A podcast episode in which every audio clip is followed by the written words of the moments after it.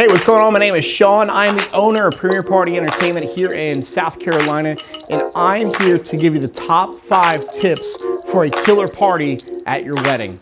Check it out. So, tip number one is pretty important, but most people kind of overlook this tip.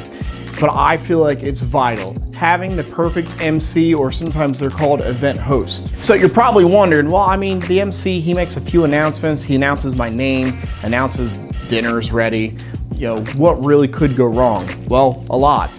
So the MC does more than just MCing or being on the microphone. There's a lot of behind the scenes stuff that goes on as well.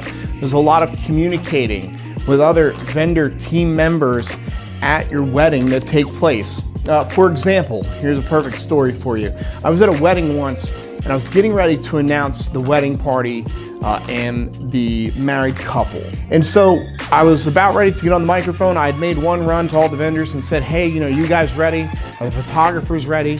And when I came back through, I found one of the photographers. I said, Are you ready? And he looked down at his camera and his battery had died on his camera. He needed to swap out batteries real quick.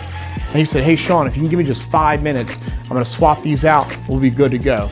I walked over to the DJ that was DJing with me that night and I said, hey, play one more song, and then after that, we're gonna be good to go for the wedding party intro. The photographer switched out the batteries, came back to me and said, we are ready to roll. Now, imagine if that scenario had been different. Imagine if I had just you know, looked at my timeline and said, well, it's seven o'clock, it's time to make the wedding party intro. And I just got on the microphone and started making announcements and having people come into the reception hall that are part of the wedding that photographer would have missed that moment.